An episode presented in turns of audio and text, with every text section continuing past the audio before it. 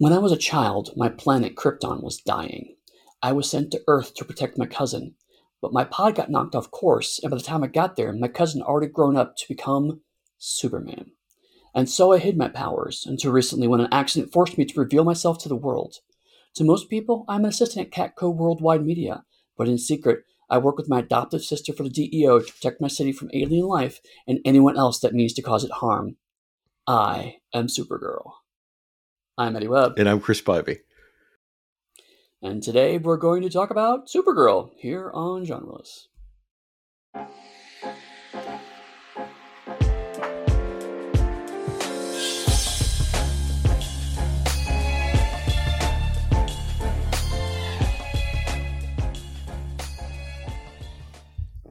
Uh, welcome to our next step in the exploration of the Arrowverse with a show that was not originally intended to be part of the Arrowverse and in fact was completely networked entirely Supergirl. I could have and, said that quote faster.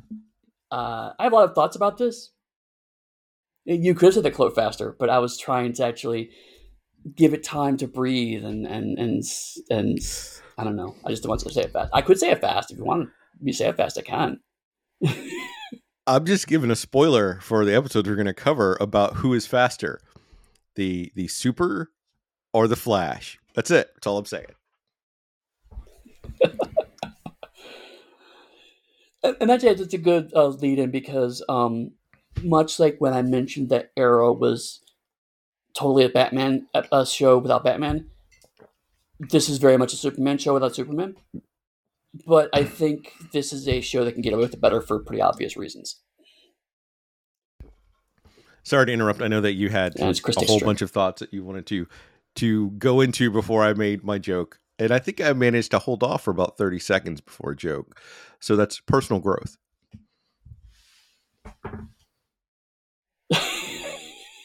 Getting faster about interjecting with jokes is not personal growth.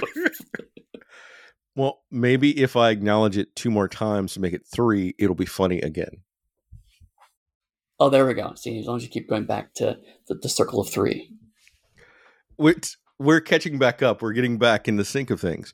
So I have to pull out some of the old jokes so they're with the new us. So when I make them for future us, they're still funny. And you know, there may be people who listen to this, this podcast out of order. So to them, these jokes are new. To me, they very much are not.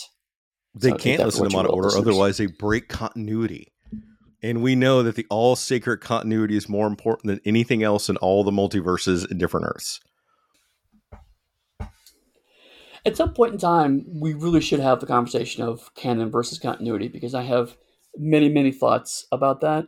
Um, but uh, to to build on that, one of the things that's so so going to go back story a little bit. Supergirl was originally mentioned, meant as a CBS show. It was originally commissioned by CBS because they wanted to make a show to compete with the Arrowverse. Uh, and then the season we're going to watch was done under CBS's uh, watch. Uh, and then season two, they canceled it.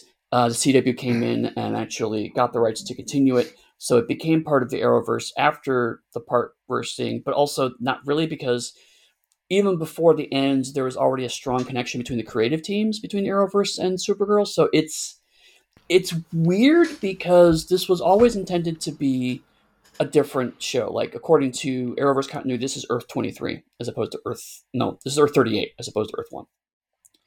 Um, so there were always meant to be separate continuities, but then they became one continuity, and they kind of sort of were going that direction before they actually officially went that direction. So it's it's an interesting bit of continuity sense of it started not being, but left enough stuff open that you could see it happening, and then it started happening, and it just got more and more interesting.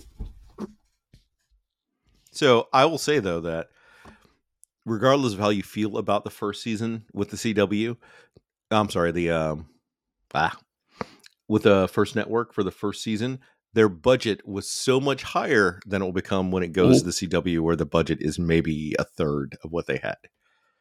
And you can tell by the cast, by the quality of the show. Yeah. Not not saying writing, but the actual special effects and everything else associated with it. Yeah, this is uh, to, to, to, to pardon the pun a bit, but is this kind of a parallel universe to what happened if CW had more money? Um, because uh, it's it's a it's a kind of situation where um, they are clearly patterning themselves after CW style shows, but they're trying to make it to the quality level that CBS audiences expect. So you're right. There's definitely a, a, a level of, of, of polish that this has that isn't quite we haven't quite seen. Uh, like, uh, for example, there's not as much set reusing as there is in like the Flash or uh, Arrow. Um, they have a slightly bigger cast. Um, you're right. There's uh, slightly higher uh, named actors in this. Uh, so yeah, there's just a level of this needs to be CBS level, and then that had that kind of uh, uh, carries into CW. Some of those decisions stay, obviously. Some of those decisions don't for for budgetary reasons. Um, but CW kind of inherits some of that initial investment because one thing that's fascinating about television is that a lot of the investments upfront, and then uh, they can kind of amortize that over the course of a season. So like they have to build all the sets and hire all the actors, all that's upfront costs, um, and that's why often when uh, there's a new set uh, that usually comes at the beginning of a new season. So if you watch, like say, uh, Star Trek, um, Deep Space Nine, the Defiant, Defiant came a couple seasons later when they had the money after the first couple seasons that you build a new set for the starship. Um, you know, things like that happen, and you see that in the CW shows as well.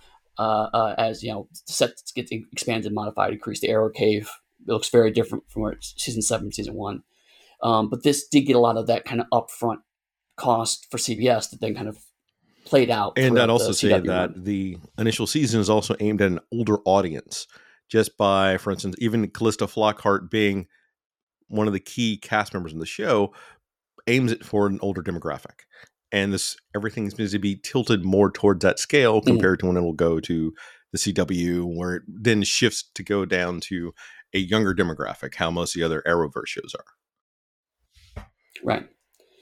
Um, uh, but a, a, good example, uh, I'm going to pull a note from the episode, but it's not plot relevant, so I don't feel bad about doing this way. But in episode 16, there is a joke about where, where Cat actually looks at her staff and goes, It's a bunch of inoffensively attractive young people. It looks like a CW show. So they're making fun of the fact that the audience they're trying to go after.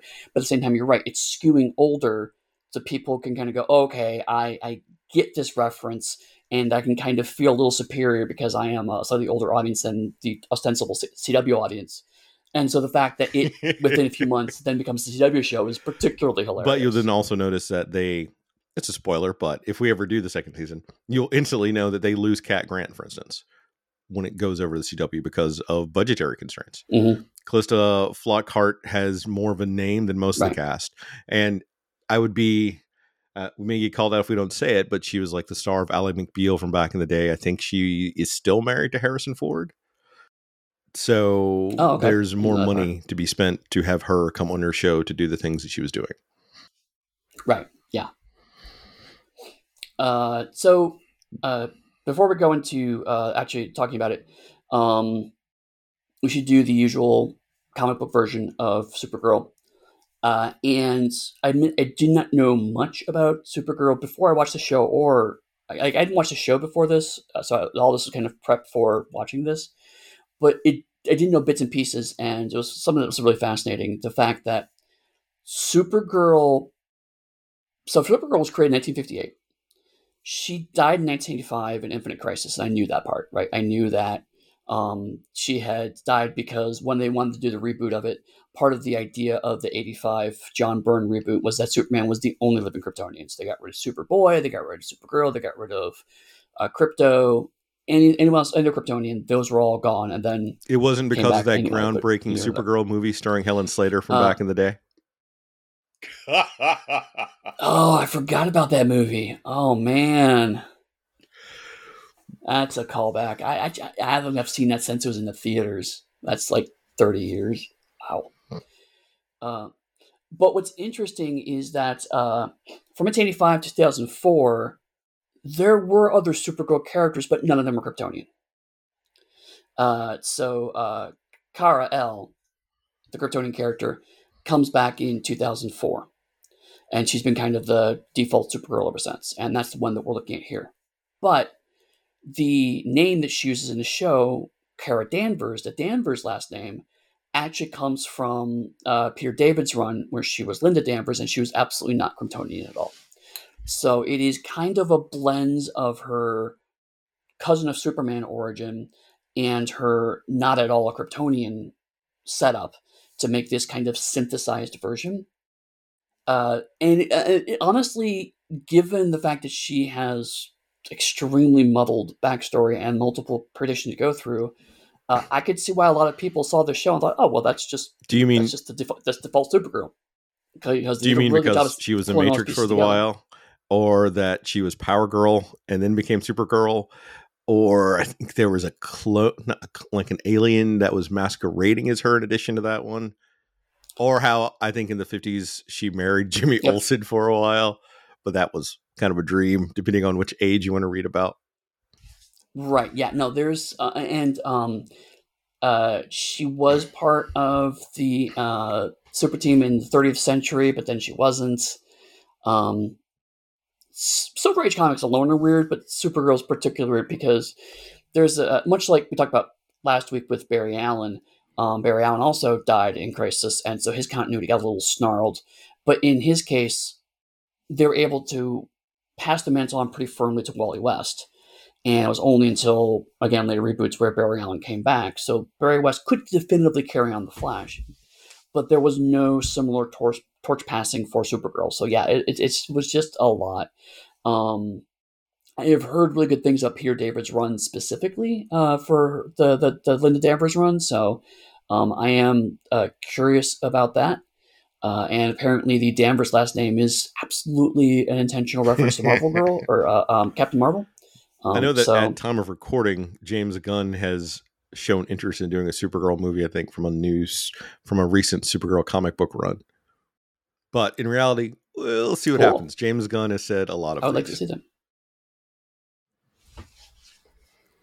Yes, that is that is very true. Like just recently, he said that um, he does want to do a second season of Peacemaker, but it's going to be several years before getting started on that. So it's like, uh, yeah. So, and for anyone that's curious, I think that the second Suicide Squad movie is awesome, but that's a whole other digression that doesn't have Supergirl. So I will not go yes. into it here yet.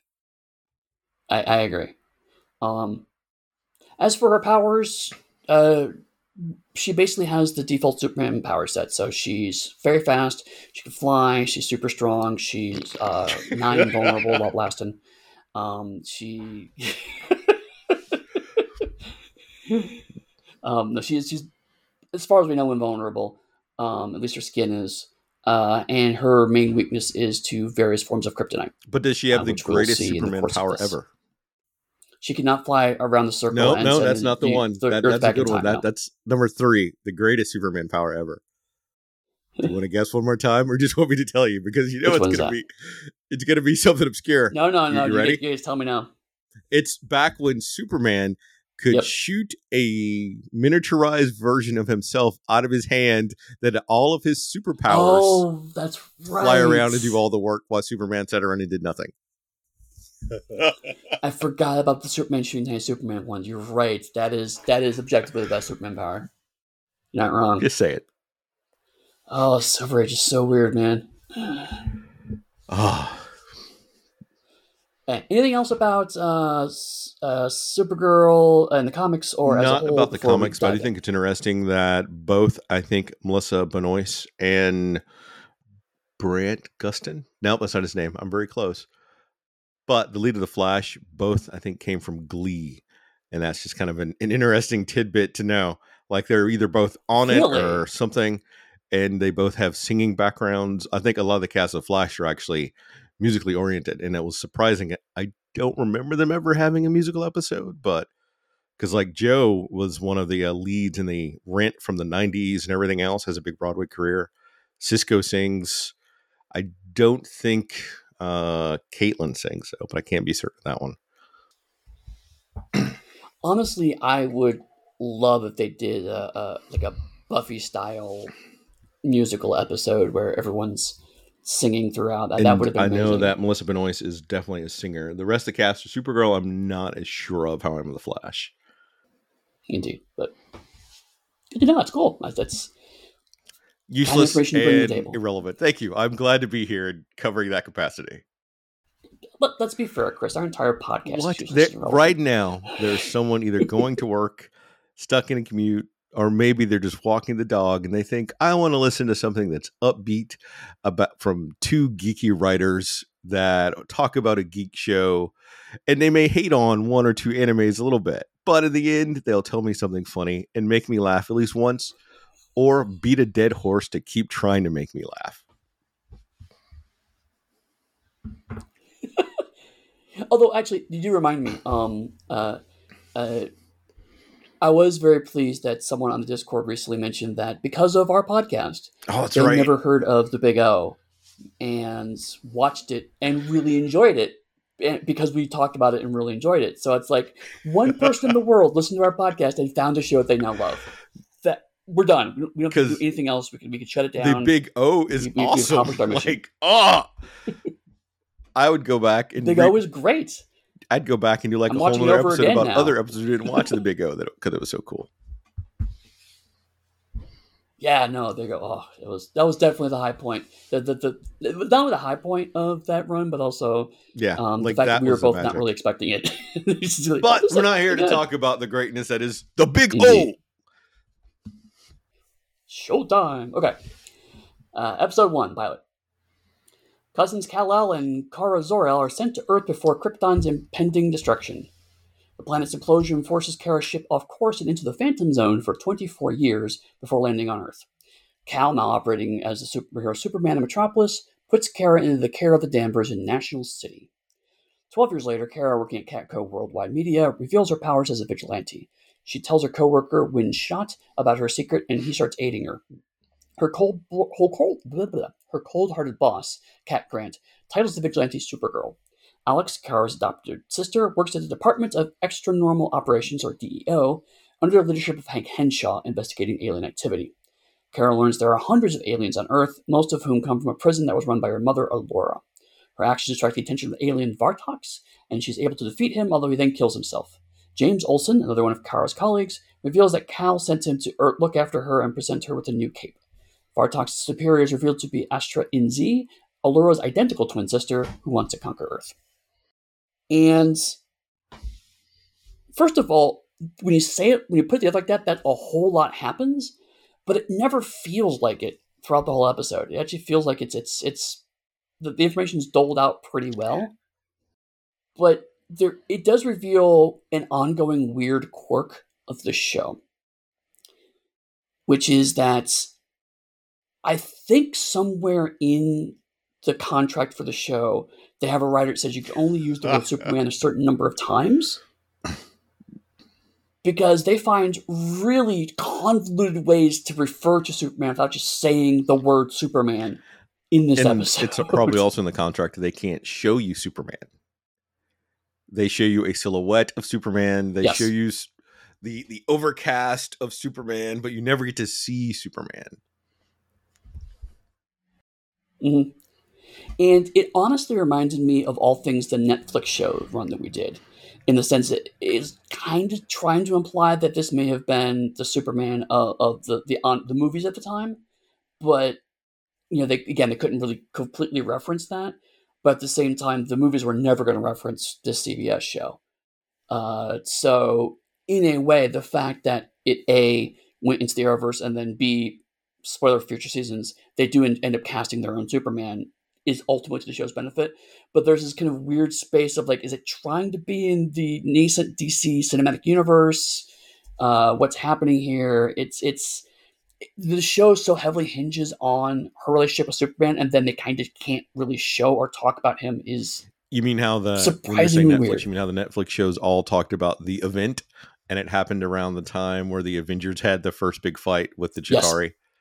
And so yeah, that yeah, oh, right, what was yeah, it? exactly. That patriotic hero, what they would say instead of saying Captain America, eh, the big guy. yes, I think they mean the Hulk, right? the green, yeah, the big guy, the green guy, um, the the archer, and it's just like they have names. Um, and this this and this very much those vibes again from Daredevil season one of like the big guy, Kal, um, your cousin. Like a spoiler for the later part of the Superman. first of this episode is when James is saying, "Yeah, you know, the big guy thinks that you should." And that is a time where you would say the real Yeah. name because it was that heartfelt moment between the two of them, and vague allusion to the person I'm referring to to make this heartfelt moment awkward and weird. Right. It was. It was just. I don't know. It it it, it it really stood out in a episode that otherwise very efficiently sets up a status quo, explains the situation, uh, definitely explains why Kara is both protecting Superman and also younger than Superman. Uh, sets up why she's never been heard of before now, why she never revealed her powers before now, and her inter-office dynamic. Because a part of this show is definitely the workplace drama as well as the superhero drama, and they kind of set all up in do you know when the really movie The. Devil Wears Prada was released? Okay, because I It definitely felt this, I don't remember exactly when. like hints of that scattered throughout this entire first episode. and I think most of the season that we watched. Oh yeah, no, the um, uh, extremely uh, elegant, dismissive, uh, bitchy boss dynamic. Yeah, no, that's it's it, it's there's that's definitely kind of the setup. Uh, and so I mean that's let's kind of uh, go back real quick uh, through the um beginning. The whole all the Krypton stuff. It's like I feel like Superman has reached the same point of Batman of like I don't think we need to hear the origin story anymore, but we do kind of see But- the origin story again. But Uh, we need to see the but origin story for quick. Supergirl because hers would be different than Superman's. Which also, unfortunately, by seeing that, that does then create its own issues that her mother knew about the planet being destroyed, also had built kind of a ship too, compared to just Superman's parents. Right. I, I, I feel like by showing it, it actually reveals some of the logical holes. Like, if your job was to protect Kal-El, put him in the same ship. Not put him in the ship directly behind him. Her ship should have gone first, but that's then becomes Right, something. Um, yeah, uh, but I mean, it, again, it, it sets up the fact that, that Superman's so intrinsic to her story, and that yet they weird they can't talk about him. It, it's it's it's a bit odd. So I mean, like to to their credit, they do kind of go, okay, you know who Superman is and how he happened. So like they do gloss over Superman's particular portion of it. So I mean, it does confirm something that I've Um, always liked from one of the histories that have popped up is that during their voyage to Earth, that could have taken who knows how long, really, uh, a year, a thousand years, but they're in a sort of a stasis sleep and they're learning, like they're, and that's always been something that bounced back and forth. Yeah. I can't remember if that was originally in Byrne's run or not, but I know that someone said that he'd sort of received an entire education for that trip there which then gives them sort of a super intellect that aliens would have from a more advanced civilization.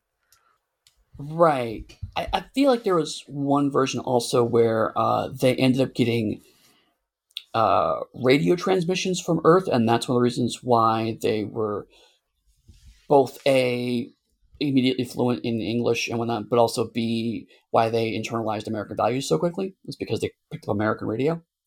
Um, I don't remember if that's an earlier or later adaptation. Continuity, right? Right. Um, but you know, again, it, you're, uh, you're you're right in the sense that, that they do get over that that pretty quickly into the because like okay, yeah, she's in Phantom Zone twenty four years, whatever, move on. You know what the Phantom Zone is, right? Right, sure you do. Uh, I mean, they, they do kind of Now, set that up pretty let's, fast. let's take a minute, as, as we Uh, do in every podcast, to note the problematic actor that we have in the show in the first five minutes. Which one's it's this one? Dean Cain. Uh, Dean Cain's said a Oh, really? Lot didn't of just one. like crappy stuff about other people and wokeness and a whole thing that was an issue in other drama. If people want to research it, they can. But just know that Dean Cain is a somewhat problematic person too. And I think that's also why later in the show they start cutting out his role from some things that were going on. But that's me remembering snippets of news drama and media back then. Having now put that bad note aside, it was great to see Helen Okay. Slater, Supergirl herself. yes, yes. Much like with uh, the Flash, um, it did seem like there were kind of lots of nods. So let's bring actors from some of the original shows that we're building off of and bring them back and, and put them in different roles or similar So, roles. As this is a podcast where we talk Um, about early crushes in our youth, I will admit to having a crush on Helen Slater. From from the time of the the Legend of Billie Jean, oh, really? if so- anyone remembers that one, it's a bad movie, but I I, I had a crush on Helen Slater, and I also watched the Michael J. Fox movie with her just because of her. Wow. I could go on, but that's enough about Chris's corner. No, no, no. I mean, it's what we bring to the table with these shows is it's, it's just as much fun as talking about the, the shows themselves. Um, yeah, no, that, that, that's cool. I don't have anything more to say about that. I was going somewhere and then my brain just like, nope, we're done. You, you ran out of road there. Cool. Right, moving on. Uh, welcome to getting close to 50. Uh, but yes, now back to the kind of Catco dynamic. You're right. It's very kind of Devil's Wear Prada. Um, the uh, assistant who's trying to get somewhere in the world thinks she'll learn under this uh, shrewish woman, um, and finding there's a heart of gold under that that evil exterior. That I mean, that, that it's a very kind of familiar formula. Um, I think it helps that uh, Flockhart really does a great job of injecting a little bit of fun into that role to make you not completely hate Cat. Uh, and and that plays out over the course of the shows episodes we're going to watch. Um, but certainly in this very first episode, it's like, ooh, you know, I don't, I don't think I like her. And That's, usually how the direction you're supposed to bosses work. It's right? also how it worked with the Flash and Barry's boss, like the captain, who was antagonistic towards Barry, Mhm. and Oliver just has a lot of antagonistic people, so we could just kind of let that one go. That's. Well, yes. But I also think problem. though that uh, Cat, if memory serves, was also a character from the original comic of Superman, and she was in Superman three. Interesting.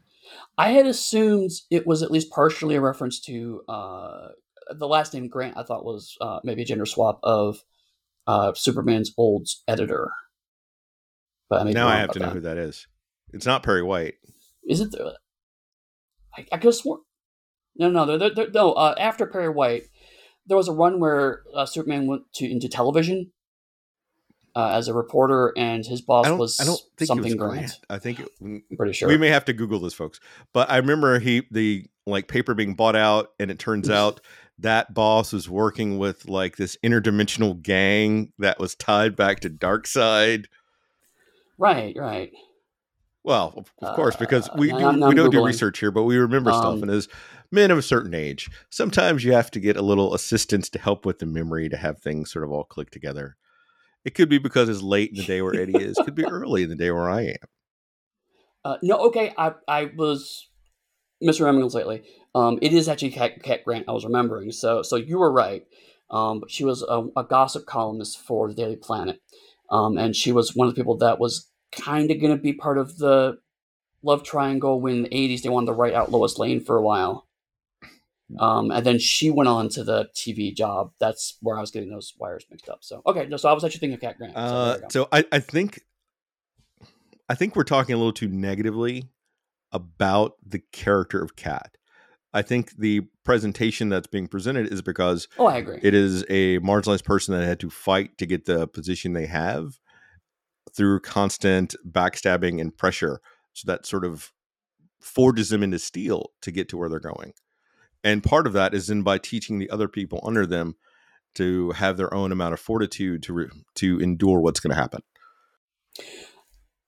I, I, I you're right. Um, this episode you don't see it, but when you watch the later episodes we're going to talk about, you start to realize that the reason why Cat Grant's the way she is is you're right. She has to kind of, she is a woman of an age where she had to be a man in a man's world. She couldn't use a, feminine approach and get as far as she could uh, in, in in business, uh, and she definitely uses that uh, prickly exterior to do what she thinks is right. So she is, unlike, say, J. Jonah Jameson from Marvel, um, she's not she's not my principal. She's actually genuinely a good person. She just has no time for your bullshit. and she weaponizes her dismissive nature to try to get people away from her team to Mhm. protect her team. It's different get to the leadership styles. Almost how we talked when we talked about the captains. It's comparing um, Sisko to Picard. Yeah. And I could go back with Ensign Ro and how I think that Right. if Ro had worked for Sisko, Ro would have been amazing compared to working for Picard, Picard and turning Ro kind of against people. They may have changed that now, I think, with the new season of Picard, but I don't, I don't watch that, so I can't speak to it. I I have not watched the new season of Picard yet. I'm, I'm waiting until it's all done. I have thoughts. Um, uh, but speaking of, of characters that have been reimagined, I really like what they did with James Olsen. Um, I mean, making him older. They they start, they start calling him Jimmy. And he's like, because I prefer James now. You know, it, it it puts him into a nice place because he's a character that we recognize the name. We know his role. Um, it's a character that's not in comics traditionally had a ton of depth. I will I, I say with caveat because he Jack Kirby did some amazingly weird shit with Jimmy Olsen in the seventies, and it started a trend of Olsen just being involved in some really bizarre nonsense in the comics. So that's not really backstory, you know. That's just stuff happening to him. Um, and so moving him into more of a mentor role to Kara, uh, and, and being like, I'm the person that can tell you the things I've learned from Superman, so we don't have that Jeff Superman role there. Um, is a really good place for him, and of course, obviously, he's also going to be the attractive love interest, so that's another role for him. But it was refreshing to see. Oh, this is a character I recognize, but he's in a new place, and it's a logical place for him to be, as opposed to a contrived place to jam another name drop from DC Totally Comics agree. in. And it was funny to hear him say that no, that's that's for like the big guy and my parents. No one else calls me Jimmy. It's like, boop, we gotta close that door right now. And at the same time, though, it shows you that if Yep. Kara and James' relationship reached a certain point, that she may be able to call him Jimmy if they were to go down that line. So that reinforces like the closeness they would have had. It's a nice little Mhm. touch. That's sort of a uh, a future thing that we could use. It's already built in first episode. And, and again, there's lots of little drops in here, like um, when things start going bad, and Cat's like, you know, time to call the big guy. Use your secret watch or whatever it is you do. Um, like a little nod to the um, to the, to the secret watch he had. And I was like, little things like that, um, where they they can drop them in and recognize, no, we we do love all the permutations of Superman that came before, but we're telling a different story here. And, and honestly, that really comes into play when the DEO are kind of introduced. and I don't know anything about the DEO in the comics. I, I think I thought they were new for Supergirl. I don't know if that's true or not, and I have I- reached my limit of research time. I, I did not research. I do not know. I- I'm just assuming they were created for the show. And if they're not, our listener, if you want to let us know, uh, put it in the Discord. We'll talk about it.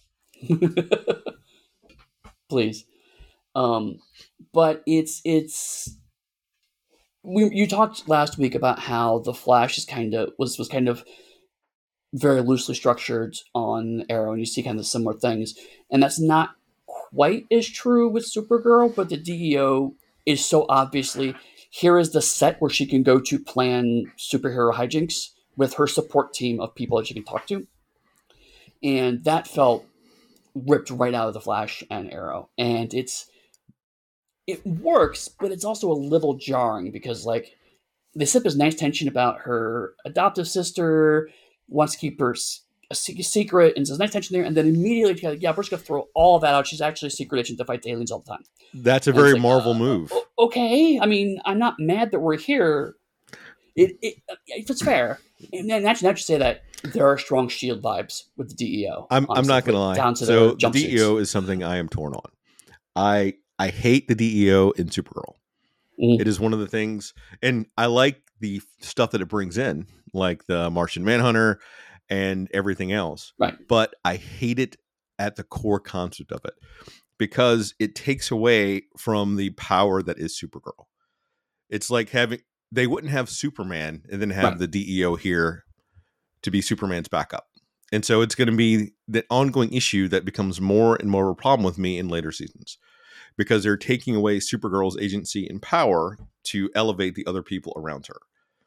And they didn't do that with the Flash. They don't even do it with Oliver. Like they are always heroes and their sidekicks are heroes. And there's that constant distinction. And here there isn't that. And it's every season she gets a little bit less and everyone else either increases in power or they add in a new hero that then keeps them all on the same level. I don't know about that arc, uh, but I do agree with you just because I haven't watched it. So I'm not saying it's not true. I'm saying I don't know. Um, but certainly the episodes we watched here, um, I felt like the DEO was trying to be the Star Labs equivalent. But the difference is, and just to your point, is Barry could tell Star Labs he doesn't want to be involved anymore and leave and still have adventures, and that's fine. And it's very much framed like if Kara doesn't work for the DEO, they're going to hunt her down and kill her. Um, and that's that's that's a hostile work environment in almost a very literal sense. Uh, so it starts off on the wrong foot, and then they try to walk it backwards. But it's still, at the end of the day, a military organization designed to hunt down and exterminate aliens. And you can't really get away from that when your lead is an alien and is going doing her alien sister stuff. who has been gaslighting her for at least five years a dec five years or decades Yeah, yeah, yeah. And they just, at least in these episodes, didn't even get so that it's just like that is my problem with Okay, Supergirl, and one of the reasons fine. why I I've watched a lot of it, but I bounce off of it because it's if it's Supergirl, she should be as po- if not as powerful as Superman, because you could say that Superman's been here like an extra decade longer than she has, so he's absorbed more yellow sun into his cells and giving him greater superpowers. But all that Blah, other blah, nonsense blah. aside, if she is your super lead of the show, she should be the super lead of the show. Superman in his show is a super lead of the show. Arrow is the vigilante lead. And Diggle, when they have Diggle even put on the Arrow costume in later episodes, is never as good as Oliver, constantly in Oliver's shadow. And they bring in other flashes, and they're always in Barry's shadow. Mhm. But here, you've even got, we'll see, Yep. you know, spoiler, but uh J'onn J'onzz is as powerful as Supergirl, which, no offense, Martian Manhunter Mhm. could kick anyone's ass with like his power set, hands down. Sorry. Mental powers and Oh, all your true, yeah. superpowers. I'm vulnerable to fire, but you can't see me because I'm invisible. And Right. No, I mean, I, I agree with you. Man, Martian Manhunter is, is tough, but also it's not a Justice League show. It's a Supergirl show. So when you put when her name's on the title, she That should be the mini rant over, but that is my entire problem with this show. I want her to be the lead and have all that status and everything that goes with it. and that brings up an interesting point that um, I saw this in the episode. Like it's the pilot, you know, the hero has to to grow into her powers, so it didn't bother me the time. But it didn't seem like it went away as you watch the episodes. Um, in the sense that you're right, because she's a woman, she's constantly having to prove herself, and it the show makes some half-hearted stabs at a feminist approach, but the actual writing never really supports that. Like their argument for why mm-hmm. she is called Supergirl is weak. It's basically Cat's like, what's wrong with being a girl? I'm a girl. Girls are tough and blah blah. And it's like there's a word for that. The word is woman. You know, it it it it, it was it's it was a half-hearted attempt to try to reclaim the word. And it's like, no, the reason why she's called Supergirl is because that is the word that's been trademarked by DC. And that's that's the real reason. And and there's no real kind of excuse for that. So either you just accept it and move on, or you come up with a better approach, or even you know do something like Arrow does, where you just don't even use her name for a good long time. I mean, Ollie was in the Green Arrow until like what As season two, season three. As they're taking a Smallville approach with villains, we could just go ahead and take uh, Clark's name from I think season five, whatever it was, and call him the Blur. Call her the Blur and be done with it. Yeah. That's I've what the Blur reference was. To. Okay, uh, we'll we'll we'll we'll go back to that in the next future episode, but that, that that explains something I was worried about. All right. Uh, the only other thing I had to say about this episode is is Vartox, who is generic Kryptonian thug. Uh, but they're setting up what seems to be the season one arc, which is Kara's going to fight a whole bunch of Kryptonian criminals, which is frankly not bad for a super Superman Supergirl show. It's the I'm from this planet. Here are all these villains from this planet. They have the same powers I do. So that means I constantly have someone that I am um, on par with or probably slightly below because I'm still learning my powers. Um, and a, a, nice steady stream for villain of the week structure. So it's it's it's not a bad and setup for season having one, made my point earlier about it being her show. Now I'm going to say that this show did do something that I enjoy a lot for superpowered people. If you have people of the same sort of power level, it becomes less about their power but about their skill. And her having actively not used her powers for so long means she didn't know how to fight in the same way that he knew how to fight. And so that's why he was winning more of the fights. Like that was a good use of that mm. aspect of it. But that is also something that should be overcome by like three episodes. It's a it's a very narrow window where you get to use that. Right.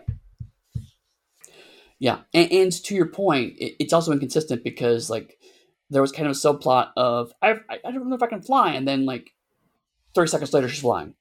It's like I remember how to fly. So it's like okay, so like it's set up that oh she can actually pick up these skills very fast and then doesn't. So it's like it's, when Superman it, it fought Muhammad Ali and Muhammad Ali won when Superman didn't have his powers because Muhammad Ali knew how to fight. Clark just is really tough and strong.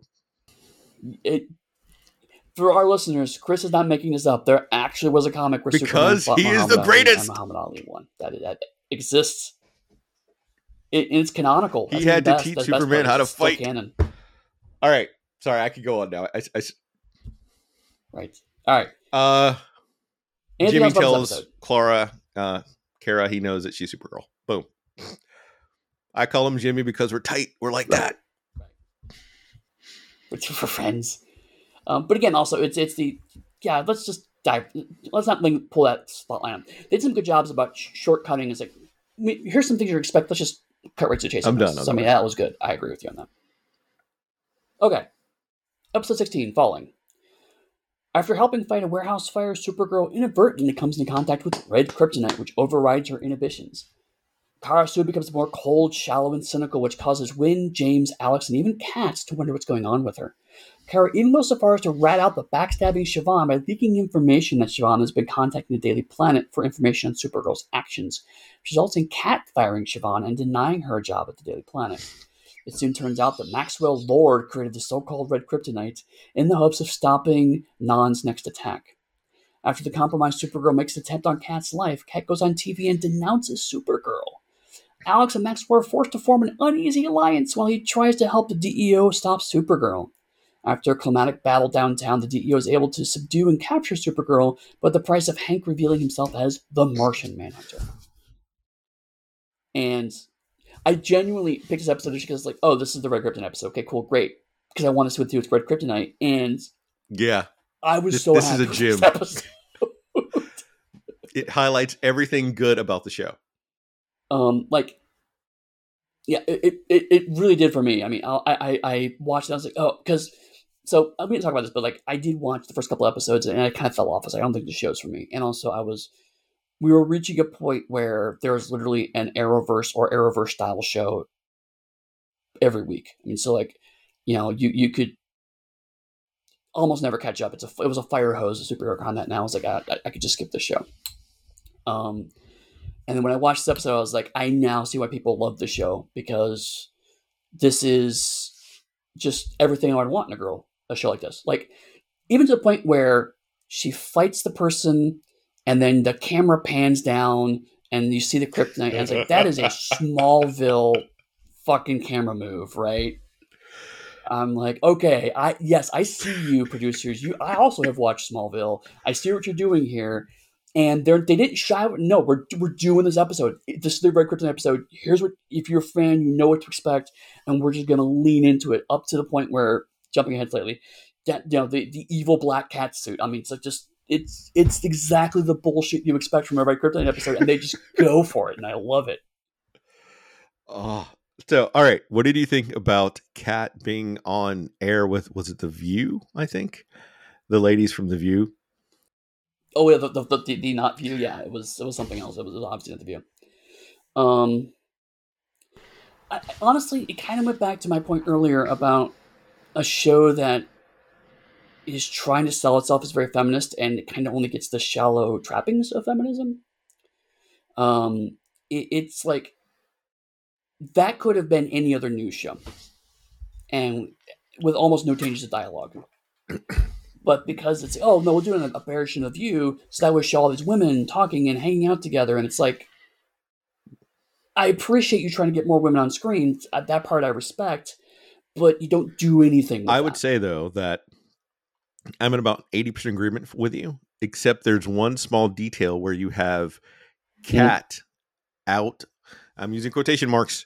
Uh, feminize, feminizing one of them with a comment to like reinforce how feminine, feminine forward Cat mm-hmm. is and they tried to reinforce it by having it be the view, sure. the not view that she does it too. Like that is them placating, not even placating, playing into what we're discussing without actually putting real thought and effort into it. Right, and that, and that, I think the thought never part is the part that bothers me. Right, it, it's the at this point in the series, we're realizing that that Cat is, um, I believe the correct term is second wave feminist, um, where she's using a lot of status quo male language to communicate a, a, a feminism message. I, I, people who understand feminism better could probably better categorize that. My main limited understanding is I believe that's second and wave uh, feminism. Uh, I was but, just going to add the caveat that we are two dudes and we're putting our opinions on it, and we would welcome actual feedback or comments from someone that is actually knowledgeable about it so we can learn more. Absolutely, no, completely agree. I was about, I was about to say things, so thank you for, for going that way because that, that's the point. Is like this is something we don't know about, um, but I, I guess my, my, my frustration is is that at this point we're seeing that Cat's a genuinely interesting character, and she has a lot of depth, and I was excited to see that. And I'm excited to see that they took this this trope of shrewish, powerful woman and did something interesting with that. And I was just kind of hoping that, and there may be episodes that we skipped over that maybe she does is better, so I'll recognize that too. Um, but I felt like it was just kind of the the surface veneer of feminist ideals rather than any meaningful kind of approach and to it. To to move into Supergirl's actions while all this is going on, it highlighted something I love and also something I hate all at once. Super hearing is an amazing power. But if you can hear conversations all the time around the city, it would fall into the Samaritan trope from oh, I forgot what the comic's called now. But the Samaritan is basically their Superman stand-in who is constantly saving everyone because he can hear everything that's going on in the city. So he never has time to stop and rest. And we right. see that yep. Supergirl can do that because then she flew in into the thing that I loved to tell the, these bullies that no, this is my friend, and she uses her X-ray vision to find her name and call her by name. Like that is perfect. I love that. that. Is what I want from Supergirl, Superwoman, Superman, Super Being, whoever that hero is, because super in general, the supers represent hope. And that is like the core concept of who they are. I don't care if you saw like the dark, gritty Superman that snaps Zod's neck. That's a whole different conversation. They're here to represent hope, and that is bringing hope to people, and not big, grandiose hope that everyone sees, but small individual moments that change people's lives. Right. Um, brief digression, but uh, for a long time, I was not really a fan of superhero or Superman as a character. I was I didn't really quite get why people were so excited about him. I, didn't. I, I, thought it was kind of corny, kind of hackney, kind of weird, but otherwise didn't really. Um, and then I read the All Star Superman run by Grant Morrison and completely changed my mind on Superman. But the big piece is that there's a point where someone's about to jump off a building and commit suicide, and Superman doesn't swoop down to save them. Superman lands next to them, and they spend two pages just talking. And this was the CBS version of that compressed. Uh, but you're right; it's the we're now starting to see that when Kara is Supergirl, she has a confidence and uh, a, a, an ease that she started to develop now that she's had this personality. And her casual, again, like if you're looking into the book bag to see the person's name, is is a move that I think only Supergirl could necessarily pull off. It's the how do I subtly slide this in, but use my superpowers to direct this conversation because she recognizes I, I too have been a young girl and I know how this exact situation plays out. So that was it, maybe back to my point about Cat is that was I felt a very strong. Here's a woman acting as a woman in an environment that only she would understand and playing that well. I thought that was really cool. Um, and you're right, that is absolutely I want to root for her, and that's what makes this episode so tragic is because then she tears it all down because of the red kryptonite, and people are genuinely afraid of her, and it shows the other side of like of Superman girl stories is that one bad day is all it takes to make everyone Mhm. love you suddenly be terrified of you. And this was her bad day. Just wanted to bring that up because that is the gr- out of the three episodes we watched. This is my favorite one because of that moment. Um, the Siobhan situation, at first I was annoyed by it because it was starting to be the two women competing for success when they could collaborate to get more success. Um, but I got over A because Kara's not in her right mind and she's going to fall back on her weapons being a woman. Uh, uh, so, and those are kinds of things that happen in those environments. But also, they do actually Mhm. Siobhan's story does go beyond this.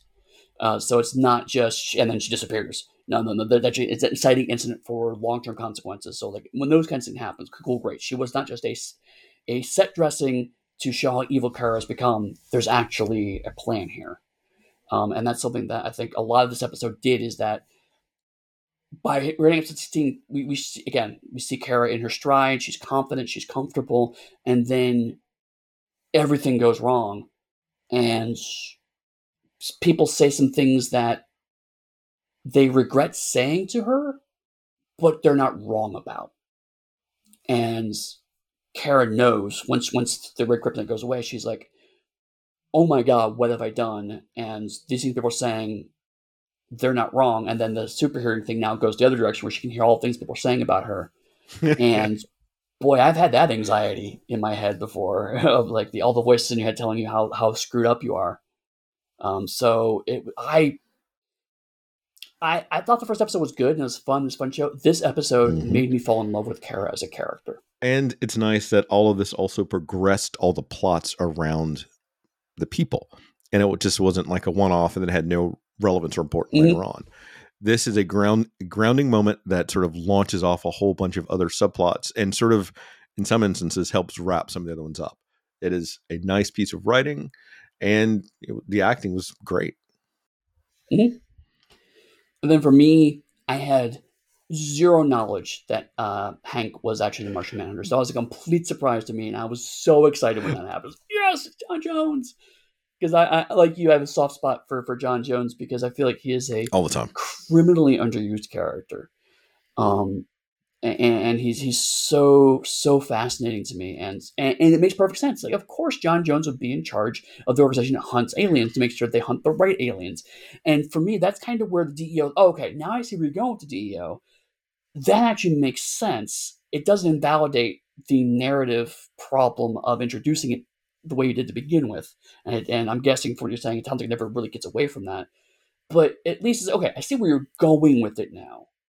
Um, but still, it was just it, it, was it was a neat moment that I think Orig- go if I remember right, because I haven't watched it this in a long time, is that he took over the role of Hank Henshaw, who was a speciesist that hated all aliens, and he the cyborg version of Henshaw shows up later, but that's like down the road to create shenanigans. no. But it's him taking that over and then like leading, trying to lead the organization in a good way.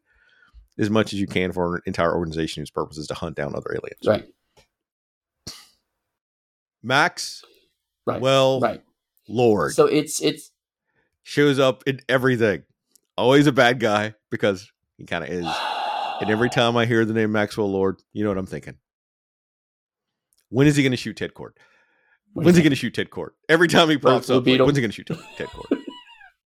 Uh, yeah. Max, it, it, it's funny because, like, I think in the past 10 years, we've reached a point where Maxwell Lord's becoming about as ubiquitous as Lex Luthor as evil business person. that's just it. That's all I had for him because he doesn't really do anything this episode other than made the red kryptonite, cure the red kryptonite. Nope. Like background, important piece, but no relevance to really anything else. We I think that I would assume there's some relationship between him and Alex, Kara's sister, from how it was sort of implied and played. Maybe Maybe it is that kind of show. the Okay, fight uh, between else the Martian Manhunter and Supergirl.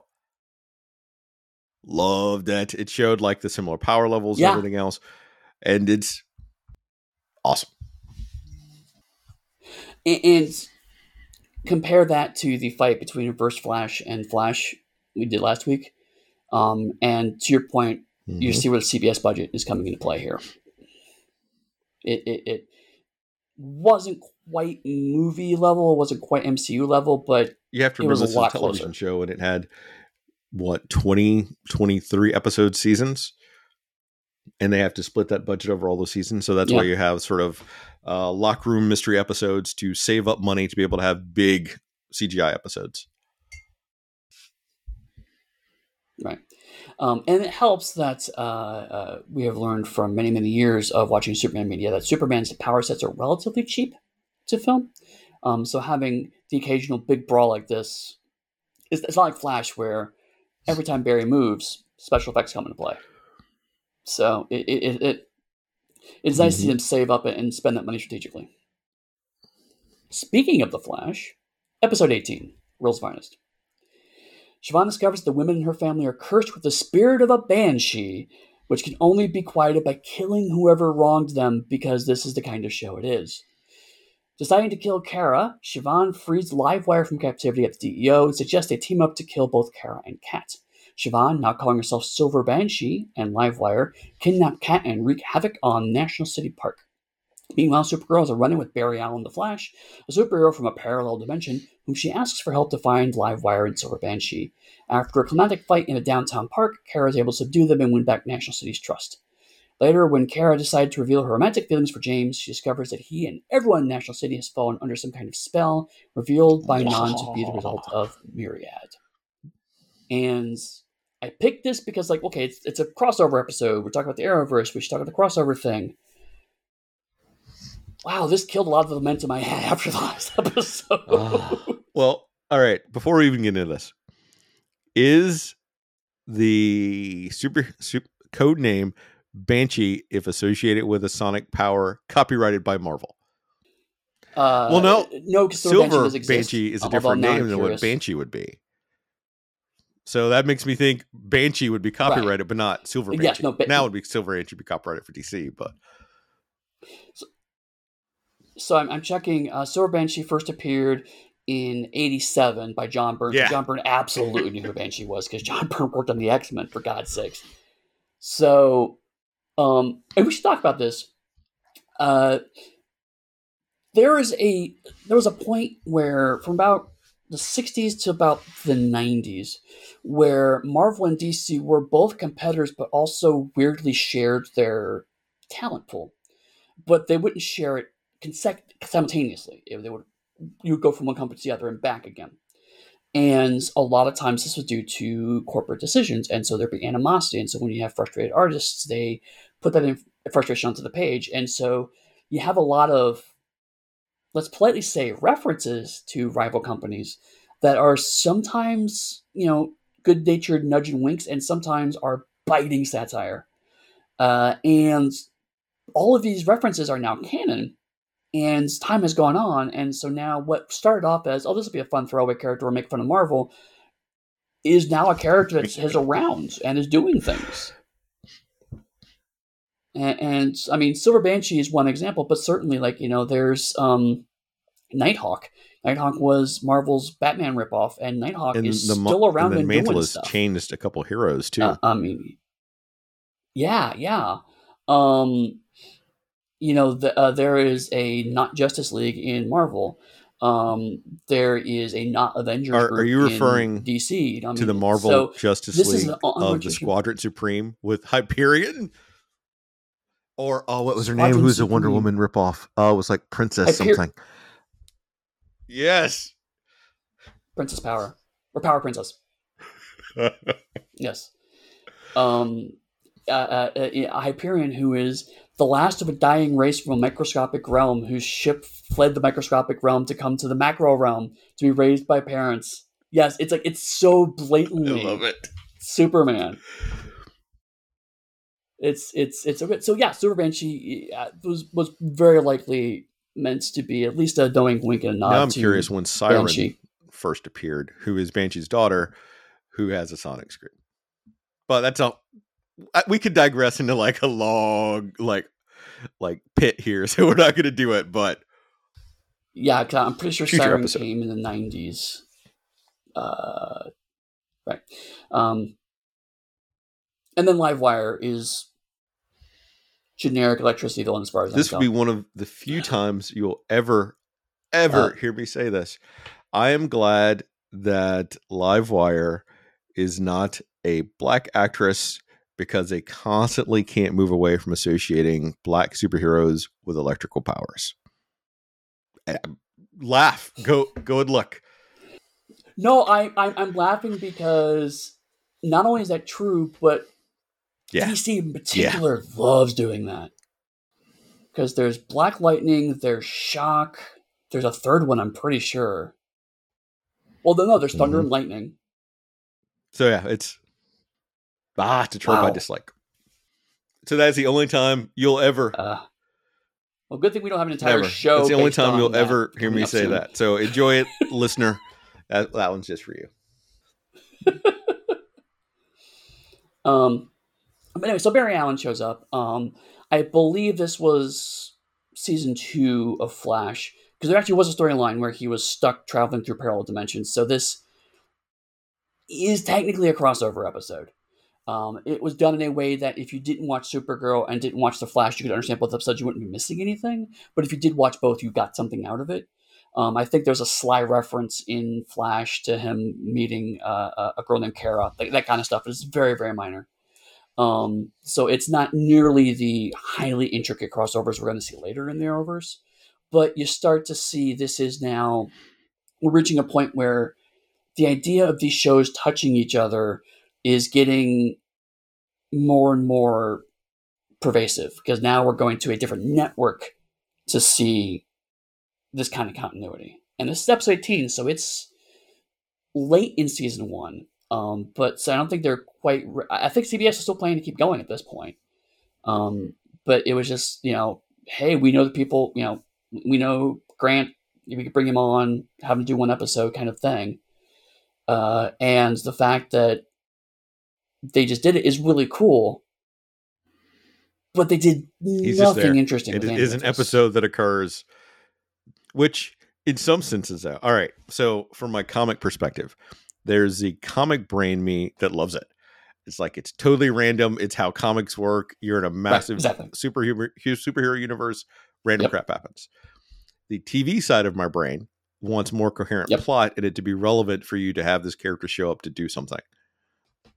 And I'm, I'm stuck in the middle of those. I see the Right. positives. I see the negatives. I'm going to go with positives because uh, Grant Gustin is a likable presence on the show and brings that likableness wherever he goes.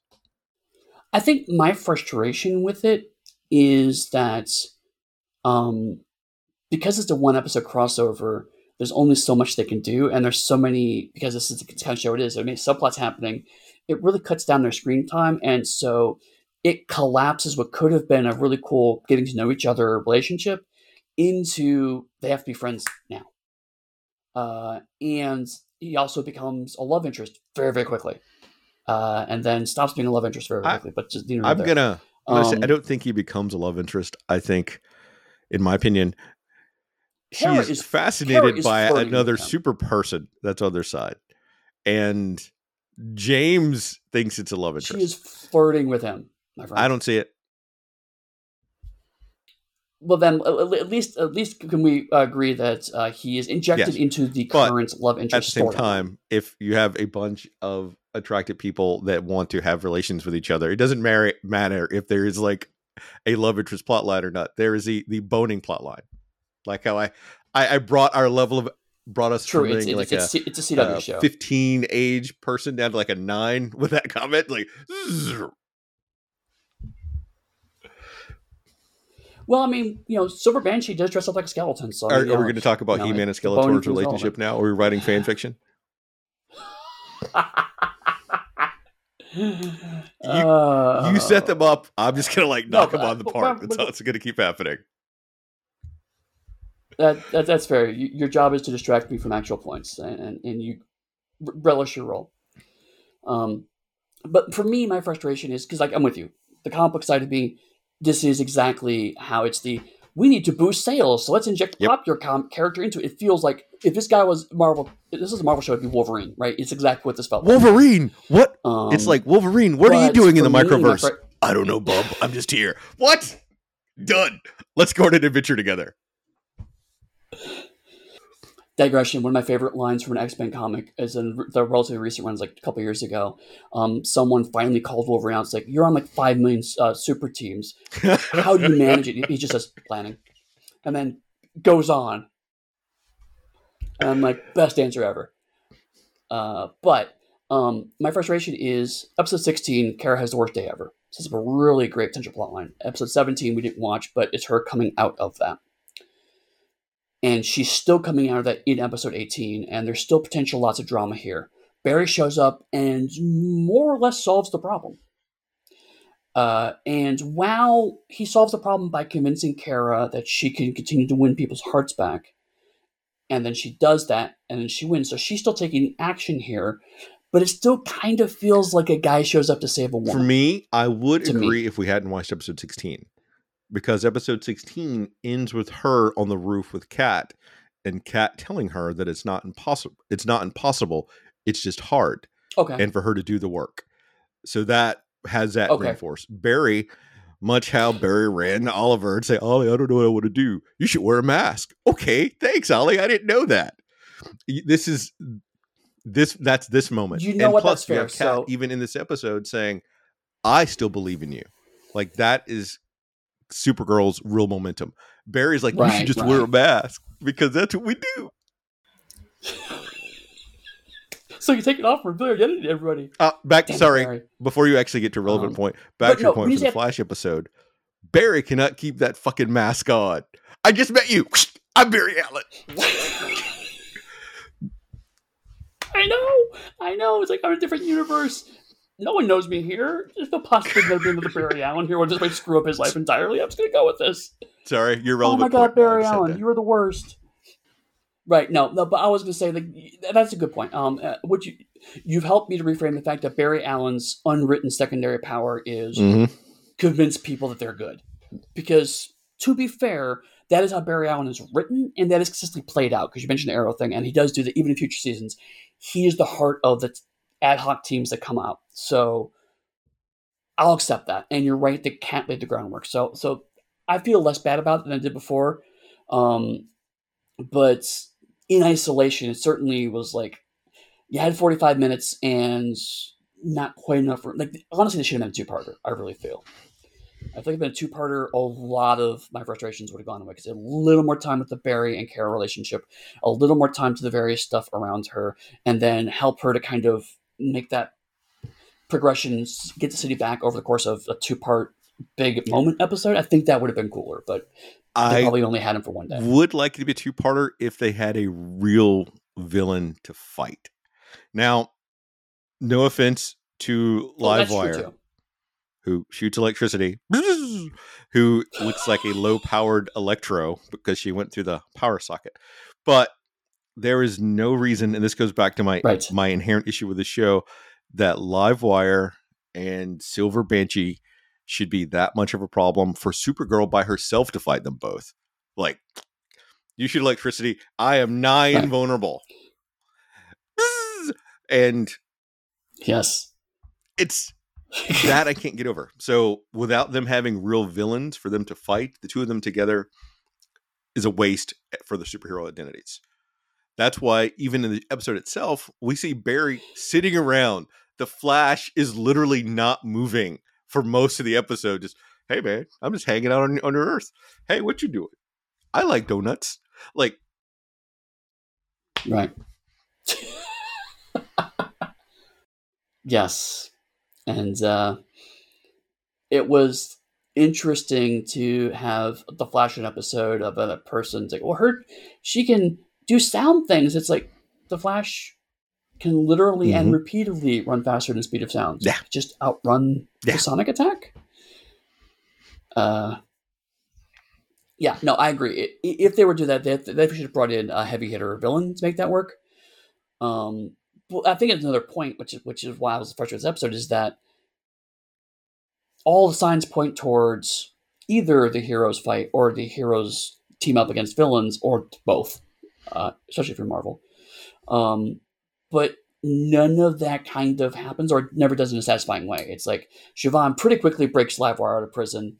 Stuff happens, and then Livewire at least is recaptured pretty quickly. It's like I, I we obviously missed the episodes where Livewire premiered, so I may have had more emotional investment then. But the way this structure was written, Livewire was just there to kind of be in the way. And she was a road bump. we get the to the introduction this episode of the word metahumans.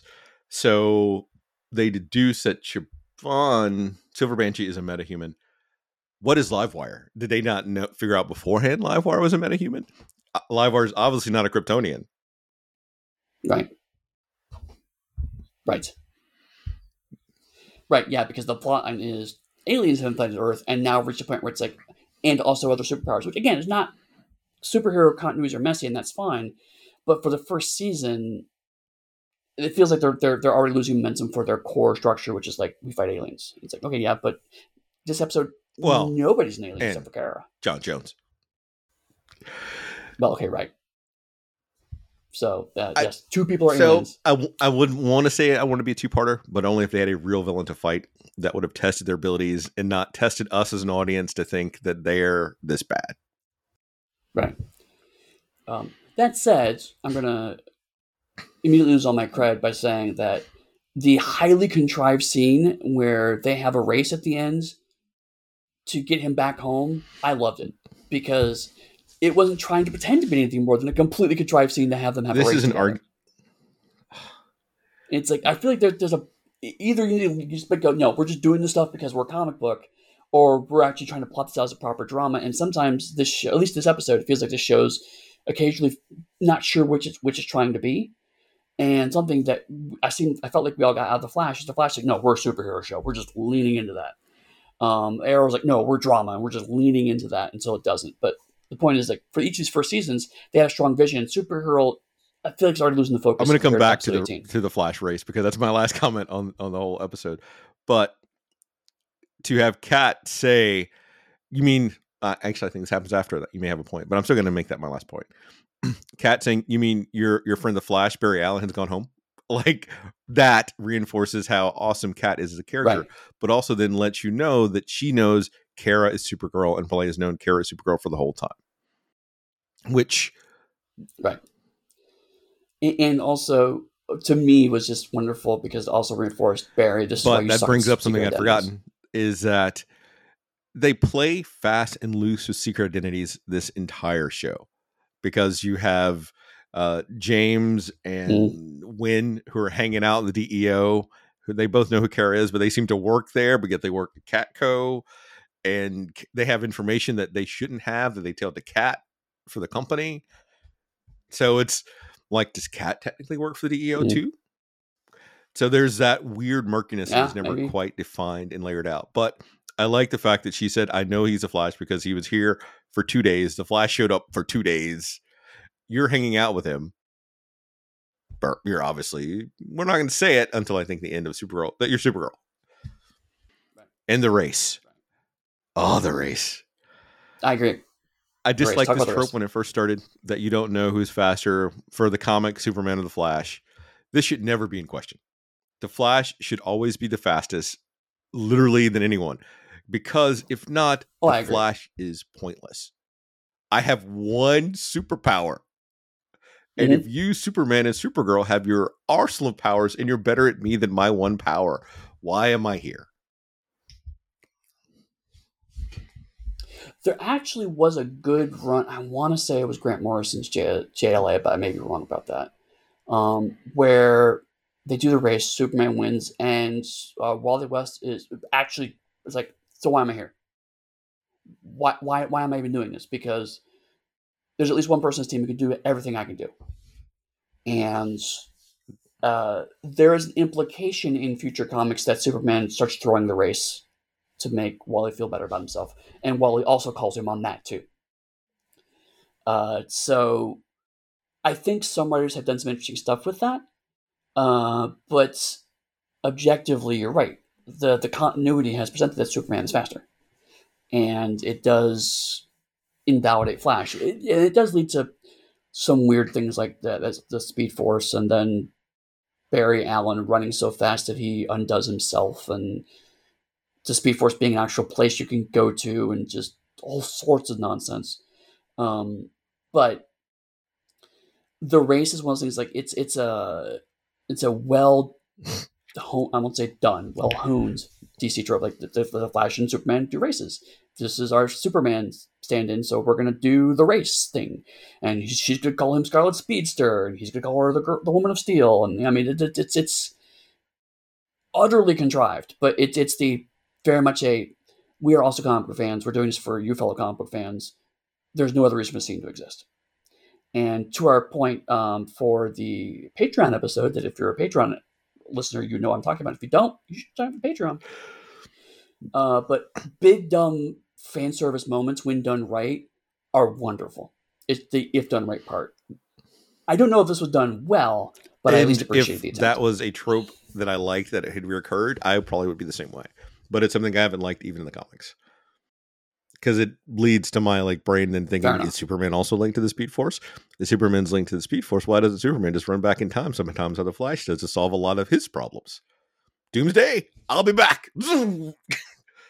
I will run back into time, stop Doomsday from coming to Earth, so therefore he won't kill me, won't cause destruction he's just done, and then I come back and I stop Doomsday from being created. Easy peasy. So you say that as if Superboy has not traveled back and forth in time. That's Superboy. That's that's a constantly. whole we could talk about Superboy punching the holes in reality if you want to. he literally punches a hole in reality. It's a whole other thing. Comic. That is my last comment so though on on that. Okay, I, am glad that we series. covered it because I remember bouncing off around episode originally for the first run on episode mm-hmm. three but then I picked it back up when the CW took over, and I had my slew yeah. of comments I made about like her power levels compared to everyone else. But having watched just that snippet mm. of the first season, I really liked it. I never saw episode 16, for instance, and that is a gem of an episode that I'm glad I got to see and discuss with you. Yeah. Yeah, I, I, felt the same way. Like, I don't know if I would ever sit down and watch all of Supergirl, um, but certainly my quick Googling to find interesting episodes led to what seems like a pretty representative cross sample of the show, which is that sometimes it's got some strong drama, sometimes it's got some strong superhero stuff, sometimes it's got mediocre both. Uh, and I think that's fair for a lot of the Arrowverse shows, but certainly episode 16 was like, okay, when it's firing all cylinders, it can genuinely be something special. Um, I did, for example, uh, unrelated to this, but I, have been briefly watching bits and pieces of the um, Crisis on Infinite Earths, which is much much later uh, down the road for us. Um, but there is one great moment in that where uh, some people, characters who hadn't seen Kara for a while see her again. It's like, is that Supergirl? Is she wearing pants? And I'm like, okay, that's that's a good moment because it's like why she's wearing a skirt makes no sense, and then she doesn't, and that also that makes why would she wear why should she wear pants like Superman? It's the, the same debate that people have about Wonder Woman. Although I bet if they had a, a series run of Superman yes. in shorts, people would stop having that conversation. I, I agree. Or and Batman honestly, in a the, the I think it was new, the new Fifty Two run um, where Wonder Woman did have like leggings. I, I thought it was a great costume, frankly. I'm sad they got rid of it. Uh, anyway, that's uh, it for Supergirl. Next week, next week, Chris? We're going to talk about DC's first black character to have their own series. That is a very specific tagline. Yeah. And it's going to be Black Lightning. Mm-hmm. I know we just talked about black characters with lightning powers.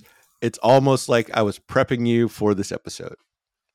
We're going to do season one, episode one, The Resurrection, season one, episode six, three sevens, The Book of Thunder, and round it out with season one, episode 12, The Resurrection and the light, the book of pain. Awesome. And uh, if people wanted to find you online, talk to you about the, the, the plethora of Uh, for black that conversation, you can find me Where Dark Hue find you? Discord. For random shenanigans, you can still find me on Twitter at dark underscore hue or on Mastodon that I keep trying to get traction with that people just don't seem to be engaging with uh, at DHS. Um, you can also find me uh, uh, on Mastodon at Pugsteady. Uh, we're both on Dice.camp if you're curious about which instance it is. Um, I'm on Twitter at Pugsteady. It's P U G S T A D Y. That's also my website. Or you can find me on the Darker Hue Discord um, talking about random stuff. Uh, I actually have to anything random this week, so uh, you have to come back next week for whatever random thing I've done. Uh, but if you do like this kind of inane babble about pop culture and you have not given Chris Spivey money, please consider backing the Darker Hue Patreon, where we have bonus episodes. And by plural is being optimistic, we have a single bonus episode right now, but we're planning to make more bonus episodes. Um, so if you uh, right now we've done a, a nice two-hour dive into the power of the Doctor. Our, our, our first tepid tentative steps into eventually it's probably going to be a master discussion of Doctor Who. So if you're curious about what two Doctor Who nerds have to talk about, I appreciate your constantly check out promoting the Patreon. And I, I will say that that well, Someone since you, you you've done do me that it. benefit, I'll point out that the Pugmire Kickstarter that has ended, you can still pre-order. I only mentioned it specifically because they just sent me an update saying, "Hey, update us where to send your fucking book." So after we stop recording, I, I need to do that myself. So if you haven't done it, go buy Pugmire. Thank you. Uh, RumsPugmire.com if you're curious. Uh, but with that, uh, we will see you all next week when we talk about Black Lightning.